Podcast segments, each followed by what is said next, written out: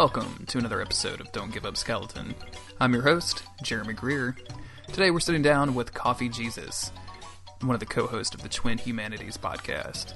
Coffee Jesus is a fabulous person and a personal hero of mine, and today we're going to learn all about how he came to the Soul Series.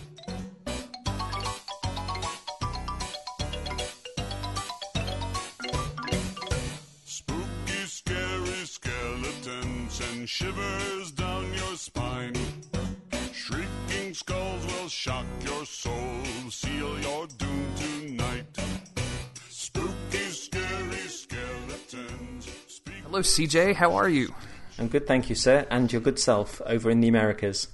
I'm doing fantastic. This is a pretty significant time difference, right? Like you're like 8 or 9 hours ahead of me, so it's very late o'clock over there. If I had to guess, it's 1 minute past 10 p.m. That's not too bad. I don't know what your normal bedtime is. I'm an old man, so it's about 8:30 p.m. I gotta get in bed. So I'm keeping you up at this point. Yeah, exactly. Yeah. It's 4 o'clock. I need to have dinner, and I need to be in bed in another hour and a half, so I can do my crossword and then go to bed. Martha, get my porridge, put it in the mixer, and dribble it into my nostrils. It's time to go to bed. I need to put my Vicks Vapor Rub on, so I'm not going to, snore a lot while I'm sleeping. We won't turn this into a pornographic podcast. it's getting a little hot in here. I don't know about you. I take off all my clothes. It's kind of weird interviewing somebody like yourself, and I'm going to have the same issue with a couple of my people that I'm interviewing. Are you insulting me again? No, not at all. But you have such a huge body of work in the form of Twin Humanities that explains all of this. Like, it just seems like we're retreading ground.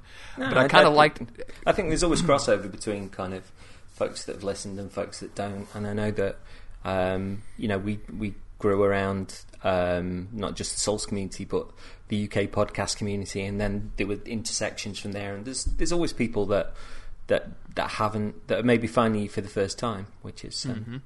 Yes. So I'm going to get right into it and ask you, what was your first modern-day From Software game? Modern-day From Software game, I think, was Demon's Souls.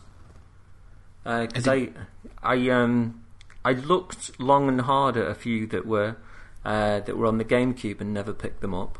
Didn't really do PS2 back in the day, and I'm sure I briefly picked up Ninja Blade a little while afterwards, just because with it a name was like Ninja somewhere. Blade.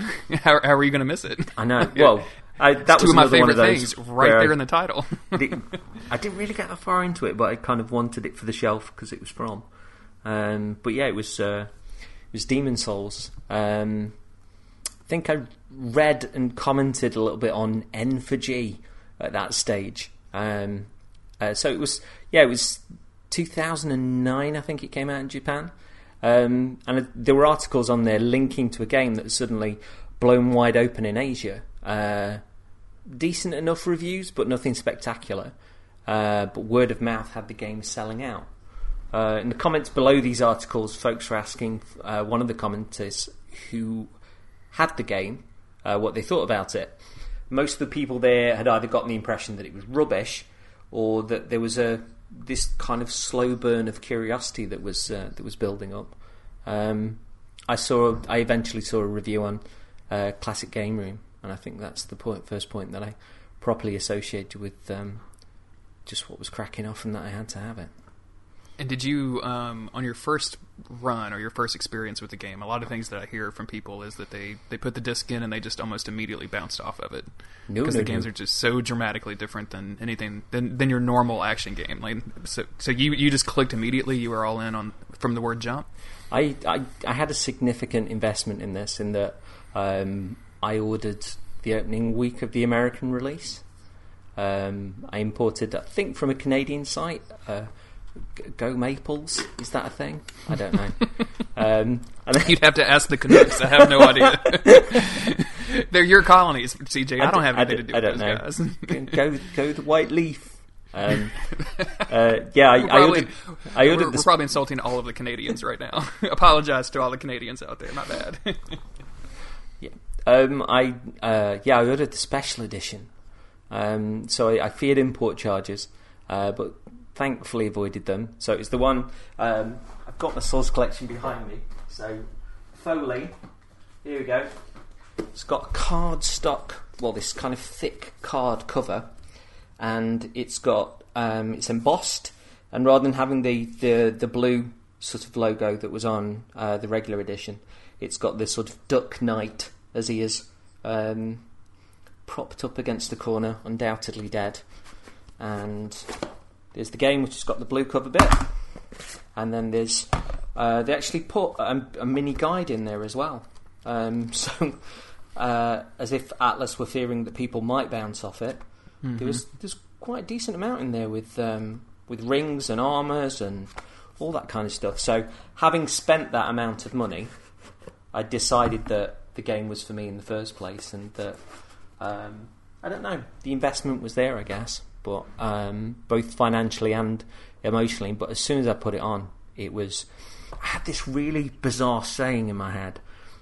Because I became fascinated with the mechanics of it, and I'm sure it was something like, I called it something like physics maths or something when I was trying physics maths. Yeah, it just entered my head at a certain point. I was like, yeah, it's physics maths, where I was trying to balance like if I swing my sword, I can hit this guy. But if I swing it again, I'll leave myself vulnerable. If I put up my shield, I can take a little knock to my stamina, but then I can kind of throw maybe one hit, maybe two from there, and I have to get out of the way. If I can lure an enemy into jumping at me, his momentum will hit my thrust, and I'll do more damage. And I just became like fascinated with it. And I don't think I'd quite connected my childhood adoration of Ray Harryhausen films to Demon's Souls at this point, but I think that came with Worldfall 1, which is very sort of Jason and the Argonauts with the skellies and stuff.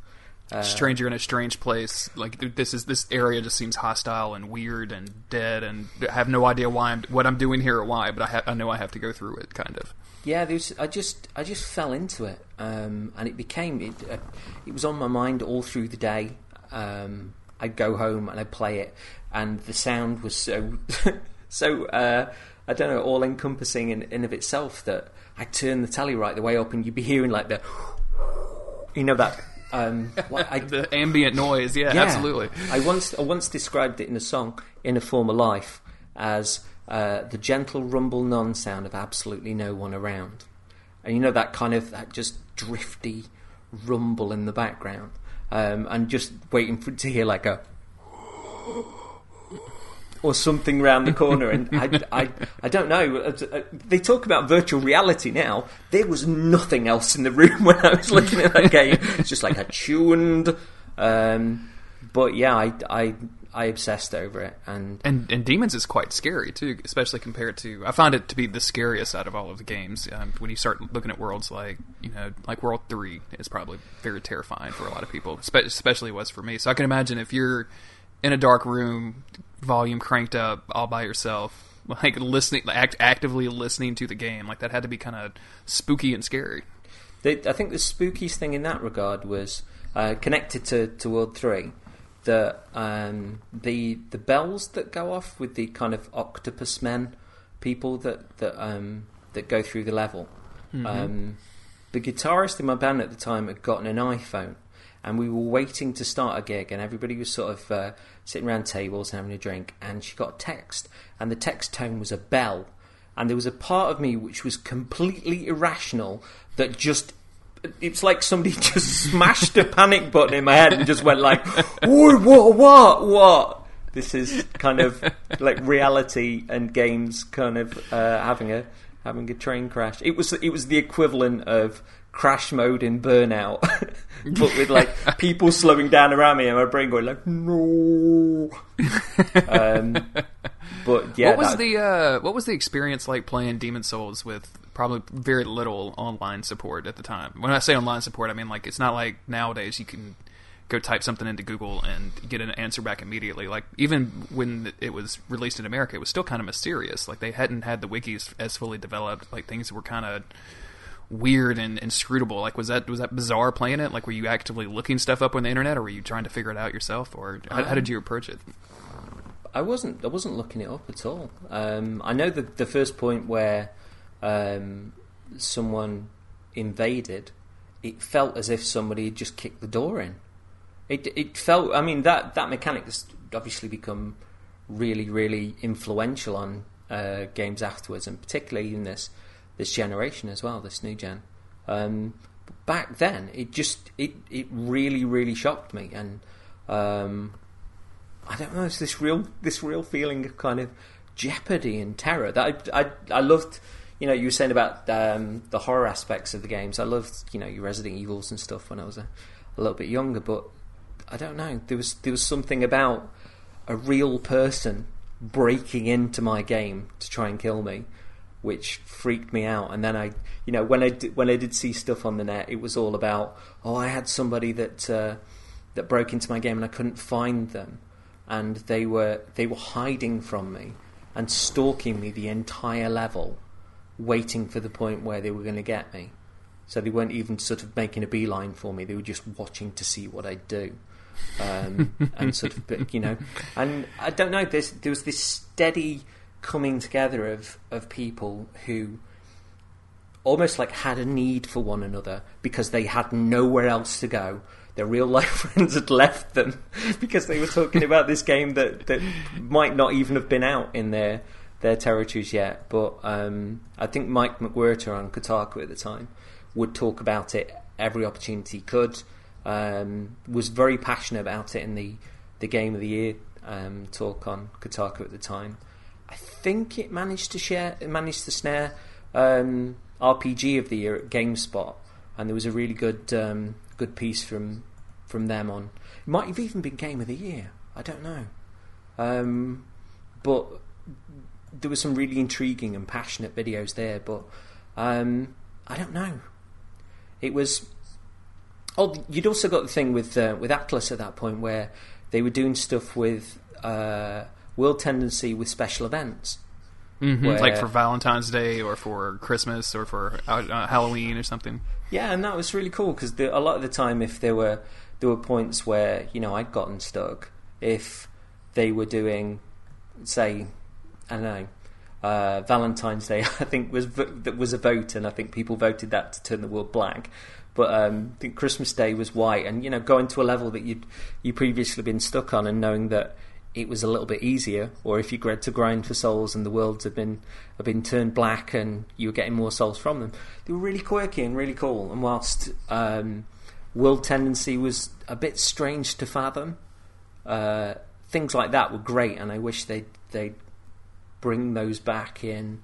I'm surprised that's not turned up in something like Destiny, because it seems like a great way to keep your fan base there while, you know, you're working on bigger stuff. But yes, yeah, I could see that easily working for a game like Destiny or The Division, where you want to have players to keep coming back on a regular basis. Like, I mean, the whole goal for Destiny is like, no, we want them to come back every day and keep playing all these daily missions. Well, like, you know, do something to make that interesting for me. Like, make the world change based on my actions or based on the actions of all of my crew. I think that would be.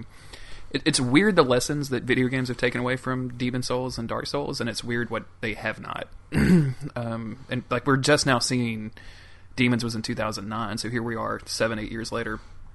We're just now seeing like realistic Dark Souls clones. When I say realistic, I mean like actual games that have substance to them, that take inspiration from them, that are good. Like we've yet to see like one. Like I think the very first one is Salt and Sanctuary, and we'll see what the rest of them that are coming out the rest of this year will be like. But Lords of the Fallen completely missed it. Salt and Sanctuary nails it, but isn't quite awesome, but it doesn't do, you know, they have a PvP thing, but it's all local. Like, it's just weird the lessons that it takes from these games. I mean, I mentioned earlier that the game that's reminded me the most of Demon's Souls at the minute, with regards to risk and reward and the amount of jeopardy in there, is Stranger of Sword City, which is on Xbox One now with an 8-hour trial. It's on Vita at the end of April, and it's coming to PC later. But that's, I don't know, that's given me big time Demon's Souls 5. But I got into dungeon crawlers like that through the DS with things like Etrian Odyssey and Dark Spire and Shin Megami Tensei Strange Journey, so it's kind of nice to be back into those. But that's given me a big time Demons feel, I must admit, and quite an old school From feel from little things like that I've seen, like Shadowtown and stuff. So after Demons, obviously Dark Souls 1 was released. Were you? I've only experienced a couple of Dark Souls games, like on release. Was the hype as big as it is now? I can't imagine it would have been, given the huge surge in popularity with Dark Souls 1, but what was it like waiting for Dark Souls 1 and seeing those trailers and things? Were you hyped up about it? Were you kind of way off into it? Or where were you at that time? I remember when the Project Dark trailer hit, which was before it became Dark Souls. I remember going like, oh... And, reading that, this was a spiritual sequel and they were doing it away from Sony. And I don't know, that was one of those where it kind of set the tummy bunnies a jumping. And I don't know, I don't remember much of the build up to Dark Souls, other than there were more people with 360s that were suddenly joining in Demon's Souls conversations, and who looked at Dark Souls and maybe looked at Demon's Souls at certain points as well, and just thought, I'm curious about this. So yeah, it was a quirky one, but I took the week off when it was launched, and even though sort of Wikipedia says that the EU was October the 30th. And that the US was October the 4th. I'm really sure that's not the case. I think it was the same week as the US, just on a Friday rather than a Tuesday. But as I remember it, America had the game in a metal tin, which is one of the things that I really haven't got with Dark Souls. And in the EU, it just came in a cardboard box. Try not to judge us. So countries are so poor over there, you can't help it. You can only get so much what you want. When we're hoarding all the wealth in America now, you can't help it. You can't afford 10 free video games. I do remember there was something about, when times of the year intersect with the game that you're playing. Absolutely. I remember bouncing off Fallout 3 when it first came out.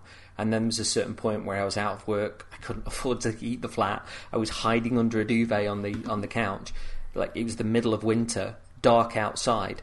Suddenly, Fallout 3 just uber clicked with me, and I associate that click with the time of year and it being cold and stuff. And there was something about the October chill that matched Dark Souls perfectly. The air and the feel of Lordaeron. I remember thinking this, the bridge away from Undead Parish, you can go down one way to see Andre, or you can sort of go past those three skellies and then up a little flight of stairs, and there's a kind of very thin bridge near loads of trees, and you come to Balder Knight. I remember thinking it like that when where I heard the sort of in the air, and I was sort of a bit chilly on the couch and stuff, and just thinking this is magical. Did you feel like you were there? Yeah, it was just, I don't know. Again, it's so people can push virtual reality all they want, but that little kind of tickle of the real then impacting back into the game, and there being this connection between the two was kind of cool. So, yes. I had a moment in Dark Souls 1 when I was in the Burg, and I don't remember what I was doing, but I think I was maybe waiting for somebody to summon me, or I was waiting to invade, or something with multiplayer, because I was basically just sitting there looking at my phone, waiting for something to happen. But I was at that first bonfire in the Burg, and for whatever reason, I had the volume cranked way up, and as I was sitting there and, like I said, just stared at my phone, you could hear something in the background, and if you crank it up, you can actually kind of hear people whistling or maybe breathing. Yeah. And it freaked me out. And I live in the country. I live in the middle of the woods. I have 2 acres all by myself out here. It's just, and there's no street lights. There's no lights out here. It's dark. All of a sudden I hear this weird noise that. God, yeah. That's exactly it, man. And I was, oh man, it freaked me out so bad. And I wasn't even playing the game. Like, I was literally waiting for something to happen. Mm. Still freaked me out. I mean, with it's weird with that that first playthrough that I had of Dark Souls. I mean, I made tons of mistakes, and I say that in inverted commas, but it was my best playthrough. I got an early drop of the Black Knight Greatsword, and in order to wield it, I did so many laps of Undead Burg, you'd think I was being sponsored. And so it took me ages to be able to do it, but it became almost like a bit of a butter knife after that, because I was just like, ha la la la la, like carving through like people and levels and stuff thereafter. I don't know, running through... It might have been getting a divine weapon that, or needing a divine weapon that stopped me doing it, or stopped me in my tracks. And running through those skeletons just wasn't a thought in my head. But neither was the Drake's sword, for that matter. Shooting the Drake's tail 120 times. Why would he ever do that? I didn't know about it. Why would anybody ever do that? Like, why would? It doesn't make any sense whatsoever. I mean, it was only with the Epic Name Bros vids that we found this stuff out, and that was afterwards.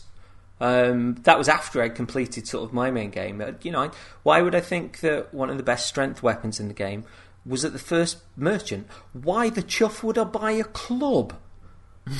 I mean, I had no idea what humanity was, and thought that Dark Souls had missed a trick with there being seemingly being no penalty for being hollow in the same way as there was in Demon's Souls. I just thought that, you know, I suppose I had no idea that I couldn't see signs on the ground, particularly NPCs, when I was hollow. I just got on with it. And I doubt I could play now as well as I did on that playthrough, knowing nothing. Because now you'd be trying to game the system. Like, you'd be trying to actively work for something, and not, instead of just trusting your instincts and going straight through it. Well, yeah, I mean, I know those systems sort of pretty well now, and... You know, you can look for summon signs on the ground, and whilst there's been odd variations through the games, I'm certainly on much more of a level playing field now. But it was only when EMB started to do a few lore pieces, and then I started looking at a story in a way that I hadn't thought of in my own playthrough. I was pretty much just loving the enemy, the environments, the atmosphere, as I had with Demon's Souls. Varty started putting out vids, sought out a few other people like Quilak, was it?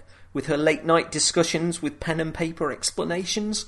Can you believe that I only just found her YouTube channel, like at the end of 2015? I had no idea she existed until, I don't even remember what happened. I think there was some sort of weird controversy and her name got popped up, and I was like, "Who is this? I've never heard of this person." And then went back to watch all of her vids, and they were great. I would have loved to seen them like back when I was playing Dark Souls 1, 8 hours a day. There was something of almost like an old 1920s or 1940s hiding from the Germans, like war bunker explanation about the stuff that I saw, with like a single light and a hiding under a cover and just like pointing at a piece of lined paper and these drawings that she'd done and telling her stories. It was great. But yeah, then you got sort of Big Dave Klein started doing stuff, Terra Mantis, Sunlight Blade did the PvP stuff, and everything just started to grow. People finding out new stuff all the time, having fresh takes. All of us were jabbering, and the fan base became visible. People started trying the game. Discounts kicked in. Journos used dry times in the industry to give it a go. And somehow it stayed in the public eye, even if that was under that misleading banner of brutally difficult game. Yeah, I think the big turning point was after... The game had been out. They announced DLC, which nobody expected to happen, and then they did a big announcement that there was going to be a PC version. And I strongly believe that PC version. And I'm not a PC gamer at all. I used to be, but I really believe that that's what kind of cemented Dark Souls and kind of the, I don't know what word, like the zeitgeist, basically. Like all of a sudden, all these people that didn't have consoles could play this game and experience it the way we would have experienced it, but had all of this information available. And like it, with the PC version, you could do crazy stuff with like all the weird mods and all of the weird, like, you know, data dumping and tracking that you can do. Like, I really think that kind of sealed it about a year later. And plus, you know, the PC version got the DLC first, because it came out on consoles months later. Yeah. And to go back to Foley as well, it got a retail release over here, and I don't think it did in the States, did it? It did not. No, we didn't get a retail. It was, which I ended up buying again. It came with an art book, a poster, soundtrack, making of DVD, 5 exclusive postcards. Yeah. And that sweet cover too, man. That cover of that collector's edition of with Artorias there is just amazing looking. I love that cover so much. But then again, later we got a retail versions of the, because that was the that was the Prepare to Die edition. I think they called it the Artorias of the Abyss edition, or Artorias of the Abyss DLC, wasn't it? And then Prepare to Die edition, because we got Prepare to Die editions on console at retail as well. I don't think America did. No, we still even the digital version that's now backwards compatible on the Xbox One is still just the base game. Like I don't think that includes the DLC unless you have it, unless you have purchased it. So and the PS3 never got a digital version, which I couldn't believe. Really?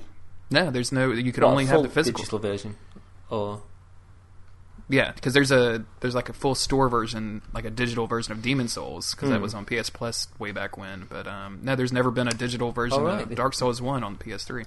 Because they did, they also did. This was ages after Dark Souls came out as well. There was one store in the UK that did a steelbook edition, which is absolutely beautiful. I remember seeing the screenshots of that. Yeah, it's now going for a fortune, and I'm sure it was stupendously cheap at the time. Mm-hmm. But I remember absolutely stumbling upon it and just going like, "What? Why?" Because this was ages after the game had come out, and it is a UK retailer that does a lot of movie steelbooks as well. But it's going for a lot of money now, and it is very, very pretty. So, I want to take us into Dark Souls 2, and yes. Before you talk, I want to say something to you that I don't think I've ever had the chance to yet. Okay.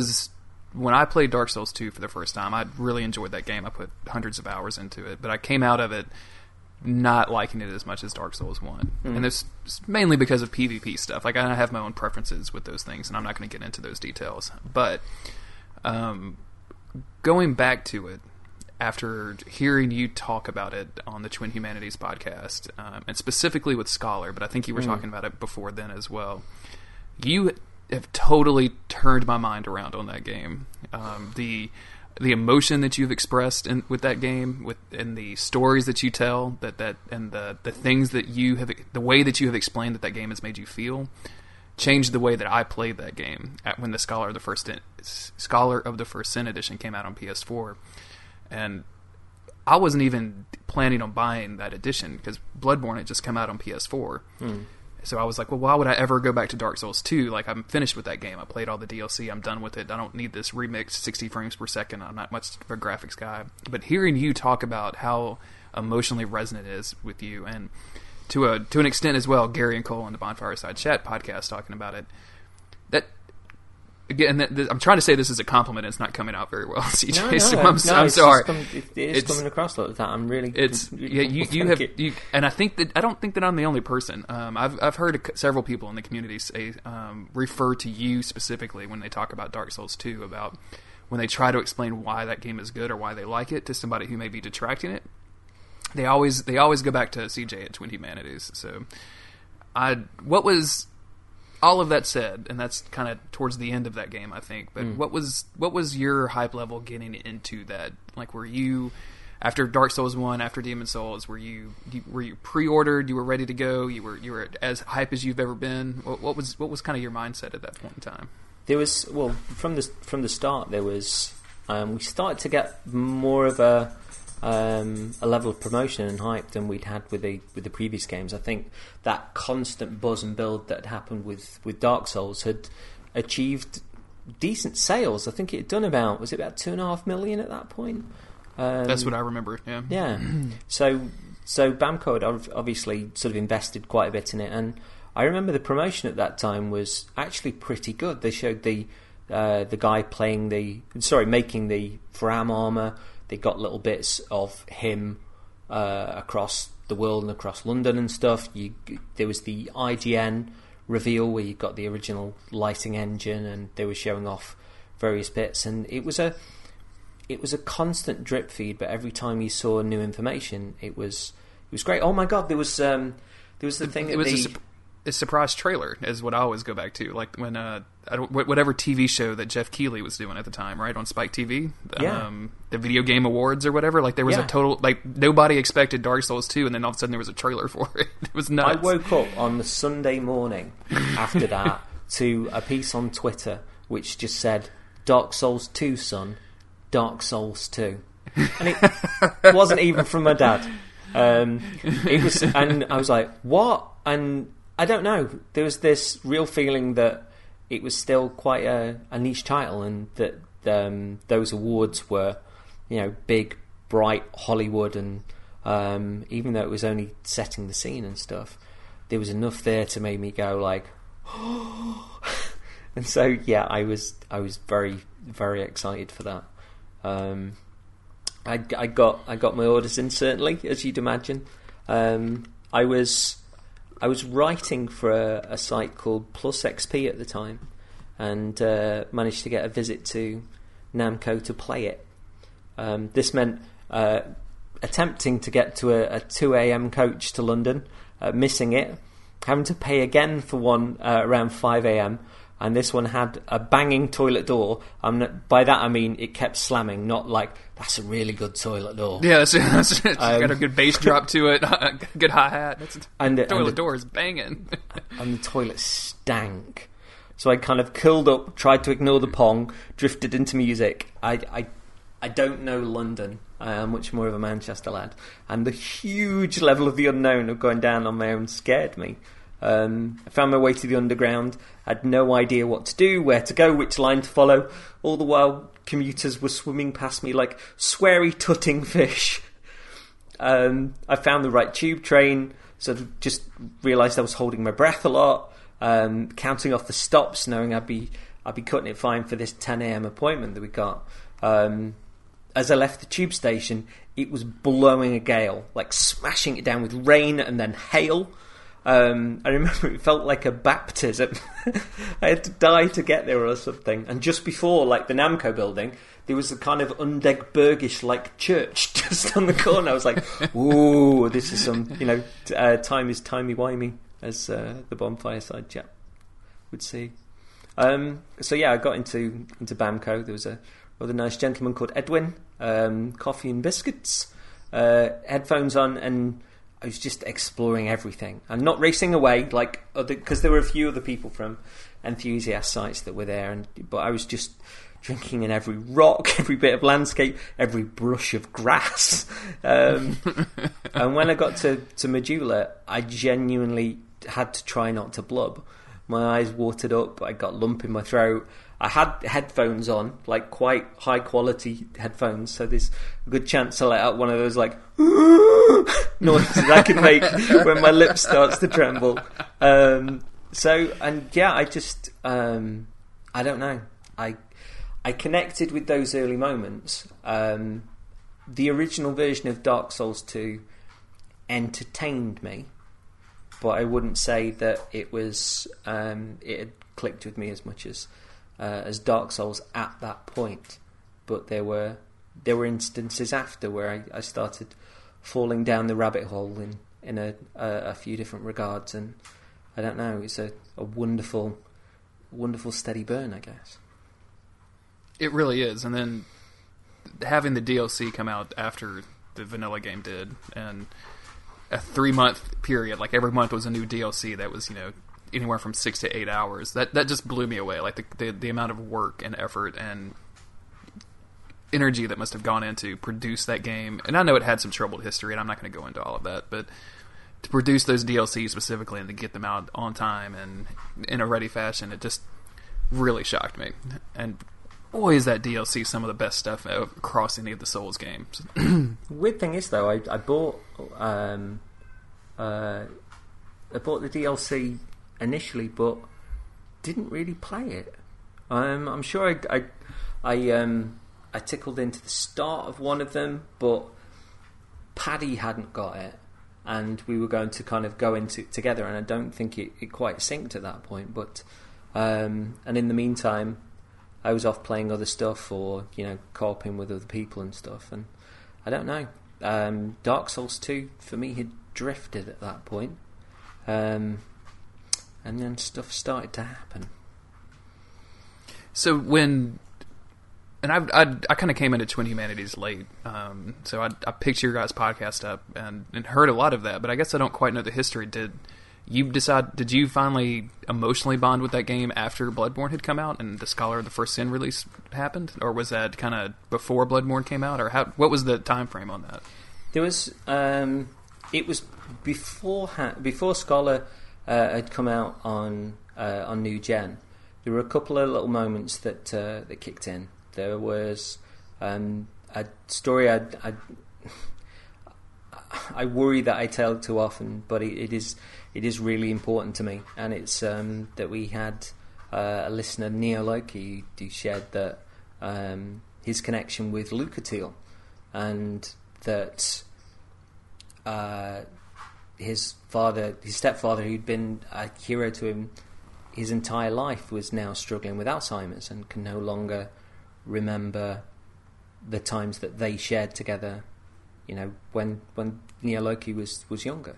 And I started to realise that, you know, this was more than just the cliche of a curse. It was what it is to be human is the memories you make, the people that you love, the times that you spend. Those are the blessings. And it started to click with me that, you know, this people criticise the game for the lack of story, but I started to realise that Vendrick was the king that went to great lengths, huge atrocities, to peel back the human condition, the soul of the dragons, like crossing waters to steal an item that could infuse life into that which didn't live. In turn, starting a war which he won, and as we eventually came to learn with the Three Crowns trilogy, that the answer was there, and he's a man that zigged instead of zagged. And when we find him, he's lost. I started to there were little things that happened in Scholar later, like really clicking with Shrine of Amarna. And I don't know, just slow little things that I started to notice. And when Scholar arrived, it hit at a point not long after I'd been really affected by a burglary, and not only kind of the I'm not particularly close to my family, and people that I'm close to in the centre have got kind of their own lives and stuff. So it was one of those aspects where just how vulnerable I am and how alone I am really hit home. And there were points at work where, you know, well, outside, if anything, kind of happened in the, you know, the car park afterwards, I'd be nervous. I'd go to work, and if we were busy, I'd start to feel like claustrophobic, and I was holding my breath, and then I was putting a poker face over the top to try and not let on, and really struggling to kind of rationalise what was going on. And at this point, kind of that that bear of the curse stuff just started getting to you. Yeah, it just connected. It felt, Medulla felt homely. It was a place that I was falling into, and I just got lost in this world. I'm not even sure it was a conscious thing of enjoying it in the same way as I did with demons or dark, like being like in the zone of like, oh, this is great, I'm really tuned to the sounds. And it was a place that I found myself, which, you know, kind of ties into that opening sequence in of itself. And even jumping back to before Scholar, there was an amazing Bonfire Side Chat where Gary and Cole were talking about the dialogue of the Scholar as a character himself, and that I became fascinated by, and a piece of wording that I got this, because obviously podcasts are spoken, but I got the spelling of incorrectly in my head. It was talking about breaking the yoke, and obviously in this case it was Y-O-K-E, but I thought of it as Y-O-L-K, you know, what came first, the chicken or the egg, which is almost like, you know, the cycling of the worlds. And and the shell of the yolk just seemed like I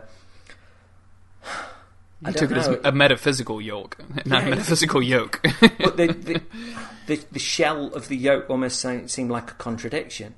And, you know, like there's the world on the outside and there's the world that's inside, and yet the world that's inside is the one that's softer, and yet that's what's hardening. And I don't know, there were crazy little sort of connections and synapses sort of firing with that. But I have to say, when my wife and I bought our first house together, very shortly afterwards we were broken into and robbed.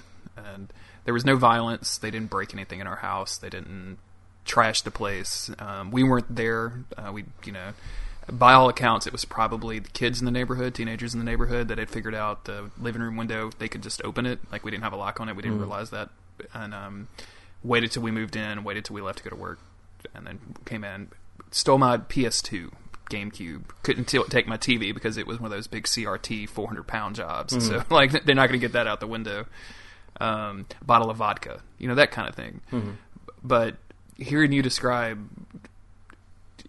your trouble with the burglary and your anxiety afterwards, I had that exact same thing, and I know my wife did as well.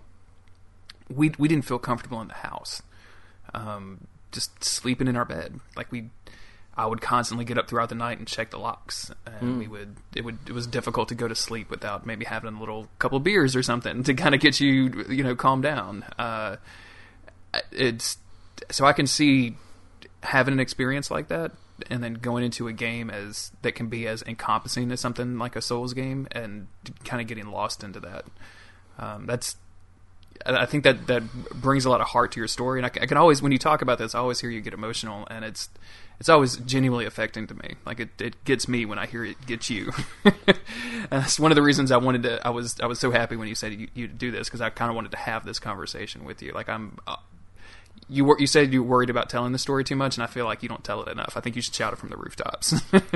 it's always nice when people do find their way to it, and that they I don't know, they start noticing stuff, and maybe they start clicking with it. And you know, it's nice to think on the one hand that maybe the work of, you know, the lore hunters, if you will, when Dark Souls was out, and when they started adding more and more to the playthroughs that I had, if people, I don't know, are going in and just being more aware of the world around them, because I think that maybe whereas the original Dark Souls, the world is on the edge of falling apart, and you've got these really resonant characters that are there.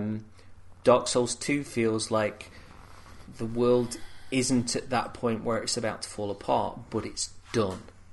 And while the characters maybe aren't there for the most part in Dark Souls 2, I think the story underneath it is bigger.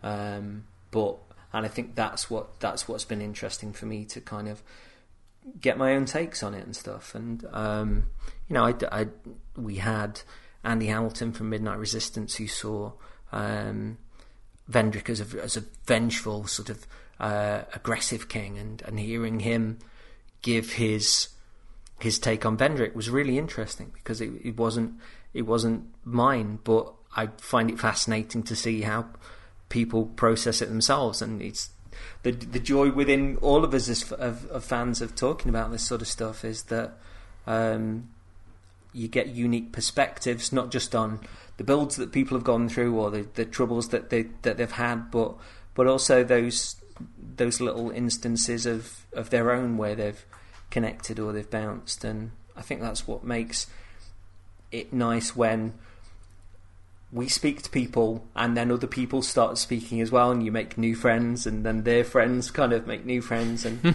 that's what's been nice for me about this community, because there's a lot of people that I genuinely think the world of now, that I only know through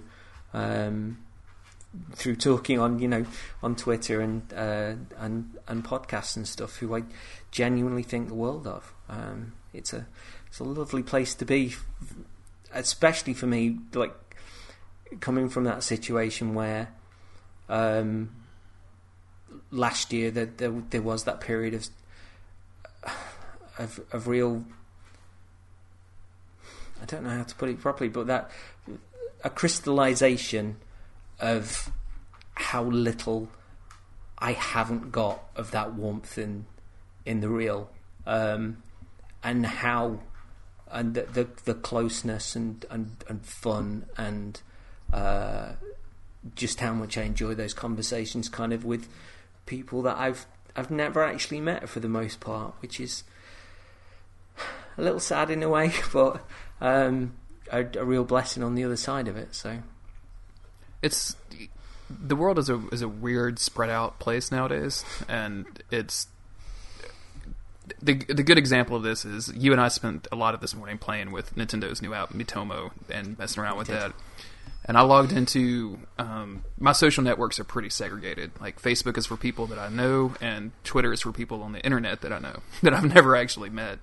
There's not a single person I'm having fun with on my Facebook page. Not to say that they're not my friends or anything like that, but a lot of the people that I find that closely share my interests, they just don't live around me. Like, they're not physically near me. Again, I live in the country. Like, I live in redneck Southern America. Like, it's not a good place to be if you like video games and are progressive. It's just not a good place. Mm-hmm.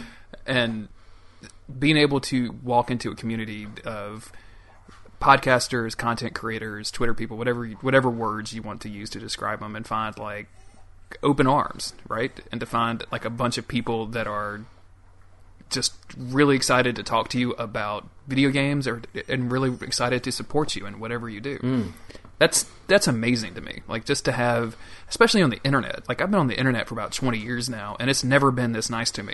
Like, it was almost suspicious at first. What do you know, like, bringing out the black and white pictures at a certain point, like, what's in that bag? Well, let's not focus on that. Let's just share this delicious piece of cake. So yeah, the community around it, and it's, I mentioned this in a tweet the other day, like, it's real dumb to get upset about video games, but this is kind of like my hobby. And I have a life, like, I have a job, I have a wife, I have, stuff that we go out and do, we have family, my little sister just had a baby, like, all of that kind of stuff. But, like, if I'm winding down by myself at home, like, it's usually something Dark Souls related. Like, I'm recording a podcast that I only ever did because of Dark Souls. I'm editing a YouTube video, which I only ever did because of Dark Souls. And it's dumb to take video games seriously until they're actually very serious to you. And I don't know. It's hard for me to imagine other communities like this existing out there. I hope they do. I hope it's not just Dark Souls. Like, I hope there's a group of people that care about Destiny as much as I care about Dark Souls. That's not me, but I'm glad. I hope that that exists for somebody. Yeah, I mean, the one thing I haven't said within kind of the Dark Souls stuff, I suppose, that ties into what you're saying, is that making friends with Paddy, I guess. We'd joined the Polygon forums, and I met him there, and we started talking about Dark Souls. I'd fallen in love with the UK podcasting scene. There was a passion and honesty in there that I hadn't seen from major sites. Midnight Resistance was the first one.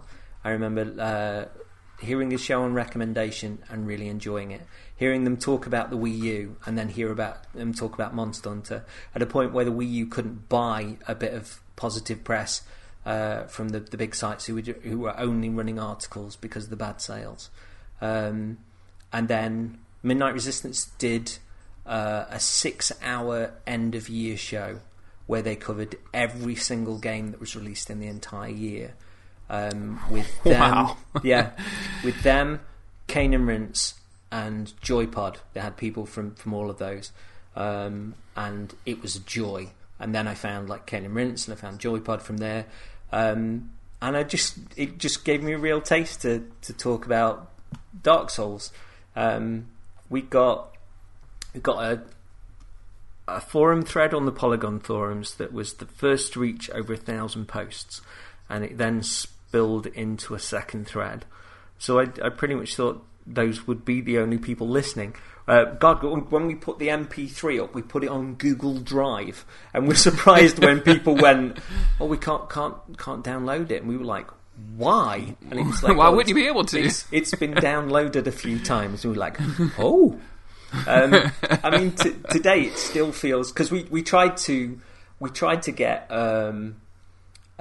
metric data on how well we did, and it broke the podcast. Nice one, Paddy. But so you know, we actually don't know how well or how well not we do. But it still feels like there's only about 15 to 20 people that listen, but that's fine. You know, we've got a nice bunch of folks that chat with us regularly, and even though we're not anywhere near Illuminati or anything, I do get excited when we feel we've made a good show. And you know, Pad's edited it, and I'm using my prestigious talents to knock up daft artwork on Microsoft Picture It 2000. Or as now that we've got Mitomo, I'm probably going to do all of our podcast art on Mitomo from now on. that's what I like to hear. So before this podcast goes on for like 4 hours, the last modern Souls game that has come out recently is Bloodborne, and I think you're an interesting case because you're one of the few people I know that didn't really click with Bloodborne to the point where I still don't think that you've finished it. Is that correct? Nowhere near finished it. I remember being really excited when there was a GIF that leaked, which was taken from a private video, which was then those GIFs were broken apart and then put back together as a video. It looked like the Dark Souls art team. The internet went bonkers. I think it was somewhere like Reddit or Gaff where people built a hype train and they were reposting, adding their own logos to the hype train and like putting it on the train. Bloodborne was eventually confirmed. It was a slow release of hype. Can you imagine such a thing? People really didn't know much, but Sony were happy to hold stuff back, sort of, and there was this sort of wonderful static crackle amidst that, and people that had gone dark on it felt that they weren't missing out on too much, that they were just avoiding, you know, screenshots and things, and just bits about mechanics, and it was all very, very... It was exemplary in the way that it was promoted, particularly in contrast to what we've had with Dark Souls 3. But Paddy and I went to London when we met up. We walked across the entirety of it to avoid tubes. We made a pact that we wouldn't lig, and that every chance we got, we play Bloodborne. And there was a point where the Sony cafeteria had started putting out food, and there were drinks at the bar and stuff like that, and the room that we were in where there was this like little competition after like the presentation and stuff, there were all these sort of TVs and stuff around, but after this competition it emptied, and there was Paddy and I in it still playing Bloodborne, and yeah, it was, you know, there was a lady called Sarah there who looked after us, who was absolutely lovely with us.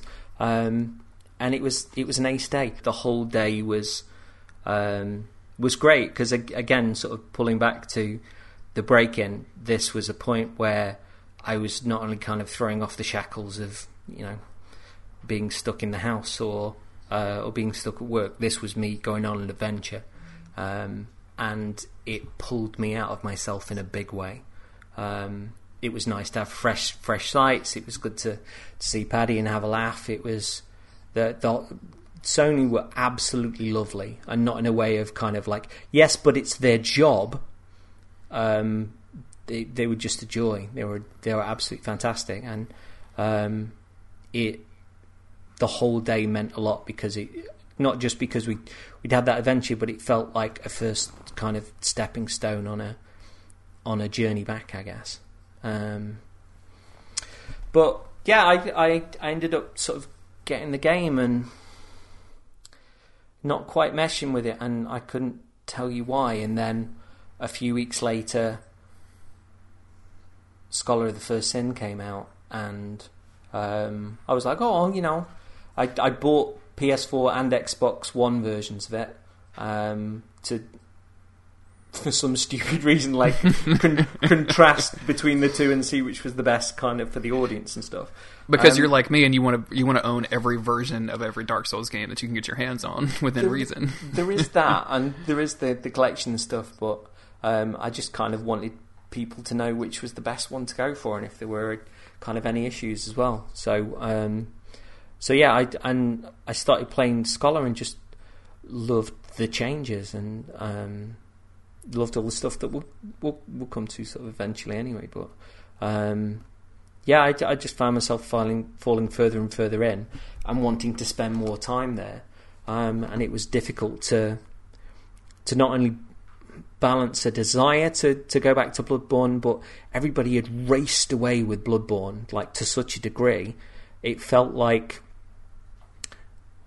I was kind of after the fact in many ways, that I'd be playing catch up, and when I did try and get into it, there was just something that was me throwing myself at a game rather than like meeting it halfway, or rather than meshing with it in the same way as I had with the other games. And this was the point where I was falling into Scholar in such a huge regard. It was, there was always the feeling that somewhere down the line there might be that sort of Fallout 3 moment where it will be cold one winter, or Christmas time, or whatever it was, and I put it back on, it be like, oh, it's now serendipitous that we've met each other at the right time, and now it clicks. And I was completely open to that, and still am, but for some reason, I don't know why it is, I couldn't tell you.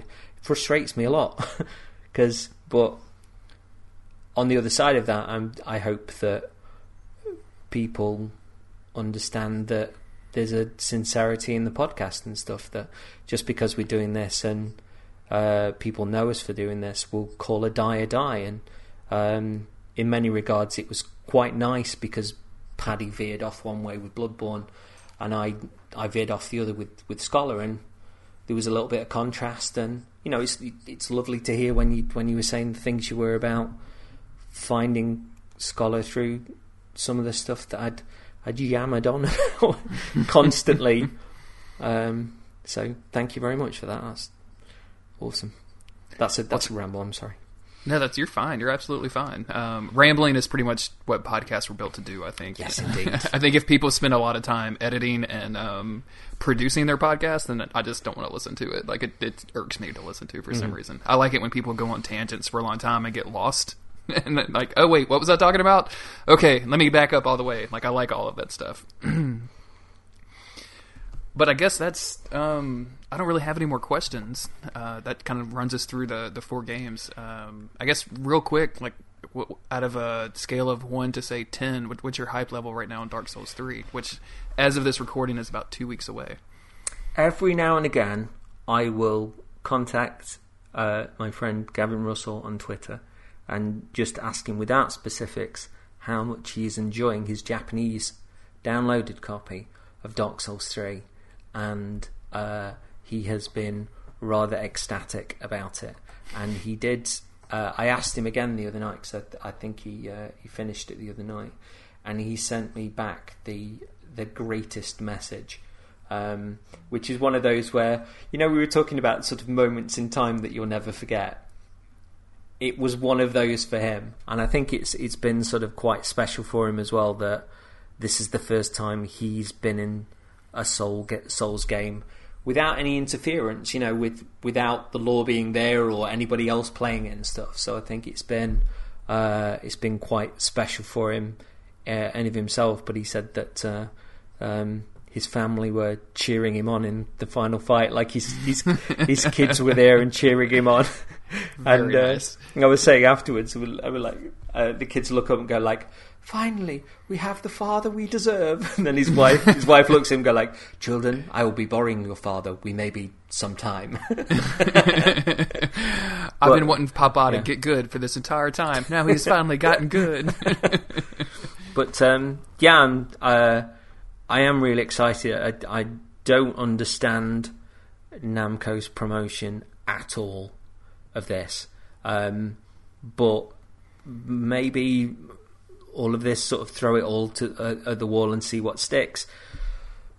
Maybe this is just me being naive, because I've looked on Twitch at separate points and there's been between 11 and 30,000 people watching Twitch stream. One Twitch stream, the top Twitch stream, not counting all the others that have been played at any given time.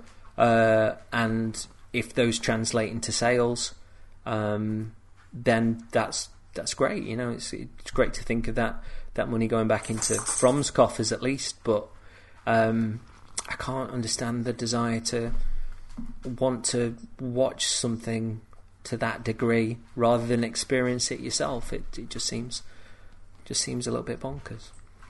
Yeah, I've ranted about this on Twitter quite a bit, and I've ranted quite a bit on podcast about this, and I'm not going to go into it all here, but I'm exactly with you. I don't understand, especially, very specifically, this game.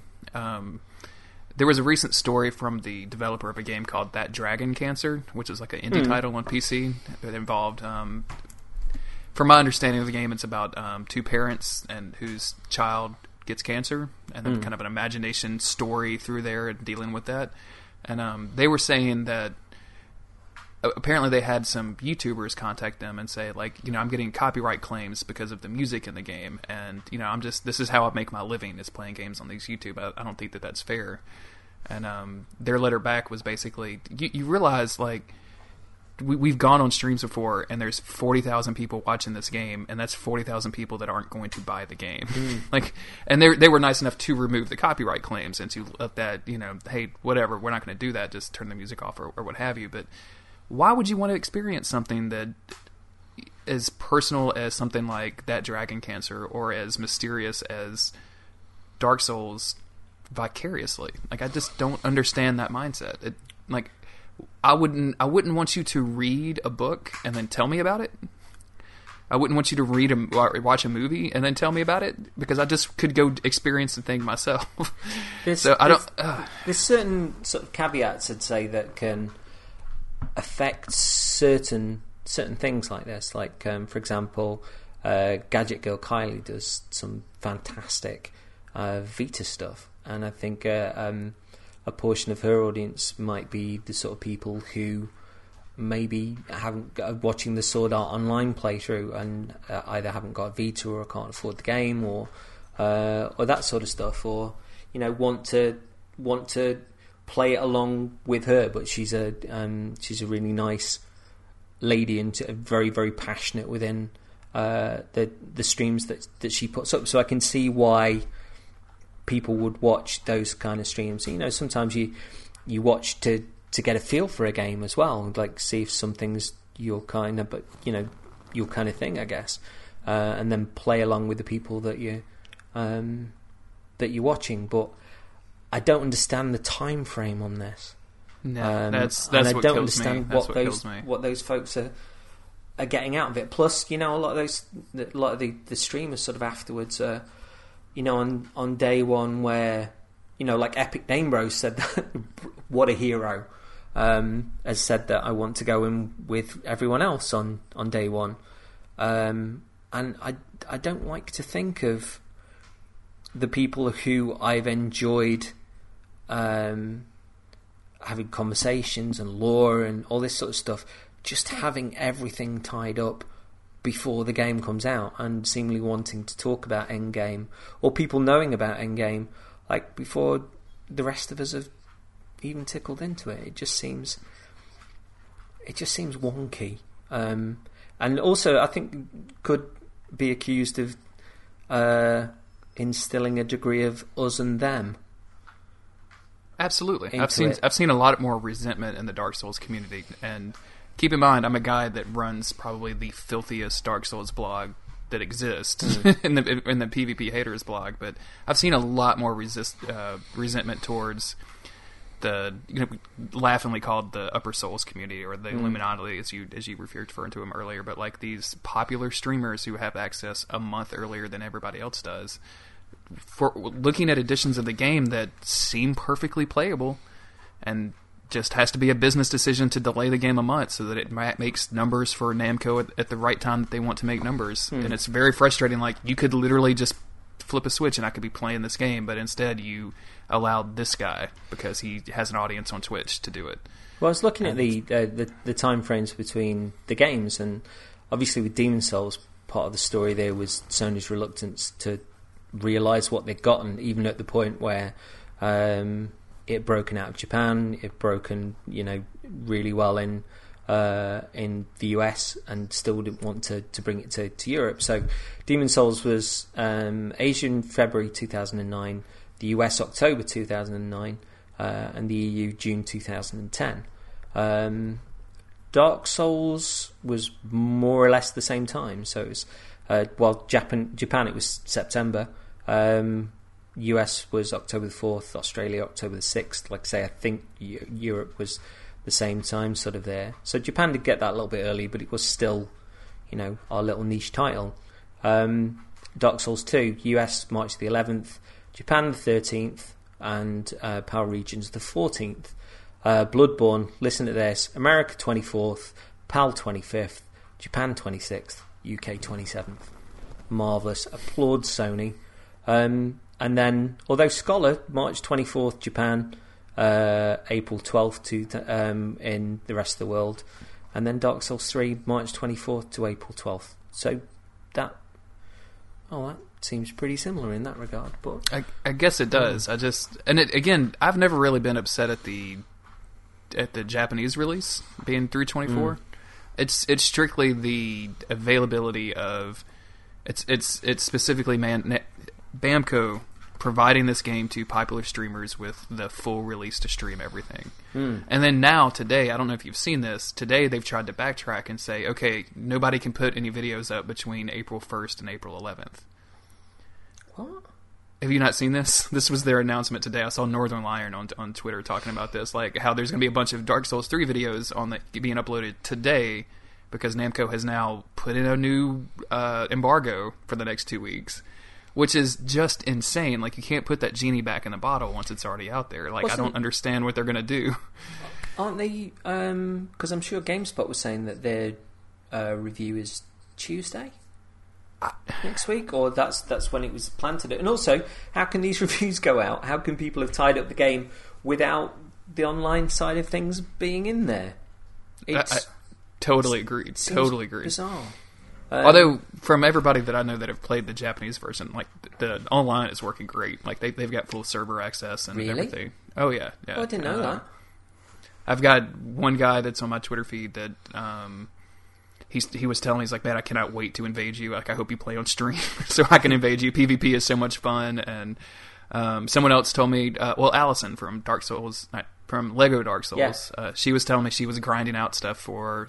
the PvP covenants because she didn't prefer PvP. She didn't really like it. She was telling me that during our duck spring that we did last weekend. So servers are up. You can do stuff. CG,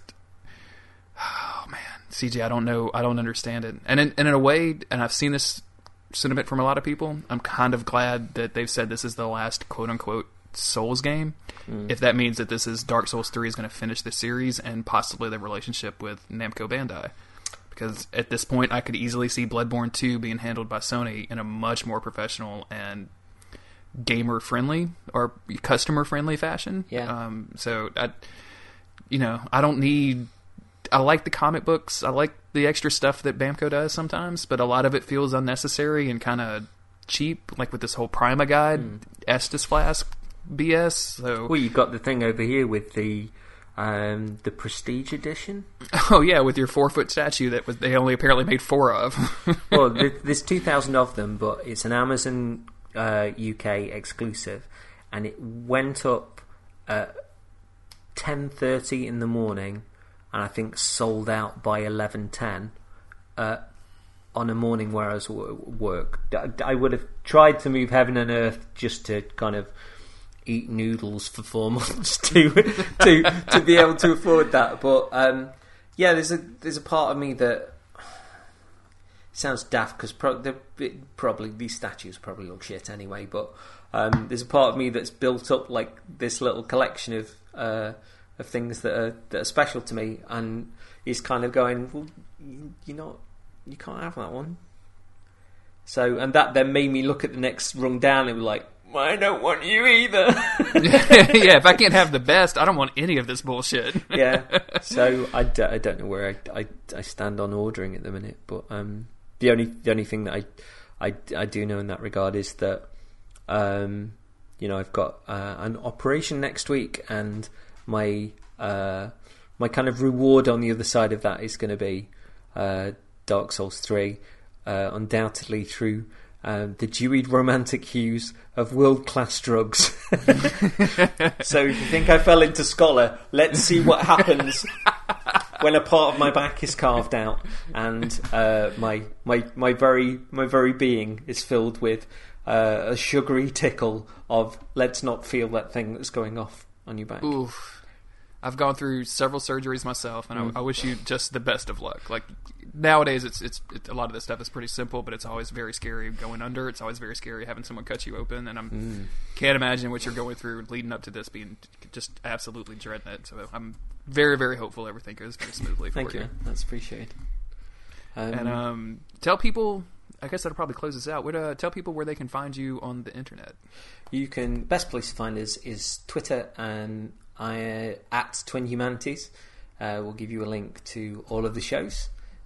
Which, if you want to dive straight to that now, you can go to twinhumanities.com if you want to get straight to the soul stuff. But we do a few different shows, and if you go to twinhumanitiesnexus.tumblr.com. You can get to all of them from there, and I'm at Coffee Jesus, so that's with a Z in the middle, or a bolt of lightning, depending on which way you look at it. With the Harry Potter scar in the middle of your name. Why didn't I think of that? I love you, Jeremy. Give him the old Daniel Radcliffe. Yeah. Oh my God, I just got totally distracted thinking about Harry Potter for some reason. Is this some sort of high class kink that you've not really spoken about before? Believe me, it's not high class. It is low class all the way. You see, people don't realise that Jeremy was my co-writer in our much sued pop venture, our Harry Potter, our erotic Harry Potter pop band, One Direction. It's a terrible joke, and I've told it better than that before. It seemed fitting. Erotic pop band. Yeah. I love that. You see, the high... Get out of my dreams and onto my wand, CJ. What, we still talking about Harry Potter? You're going to ruin our special Sundays. You see, as much as we've had a good natter now, I'm making those closing moments crash and burn. No, this is excellent. This is excellent podcast. I love this stuff. I guess to finish this out, as always, I'm at JG Greer on Twitter, and you've been listening to an episode of Don't Give Up Skeleton. Thanks again, CJ, for joining us. Thank you for having me on. Bye bye. And we'll see you next time.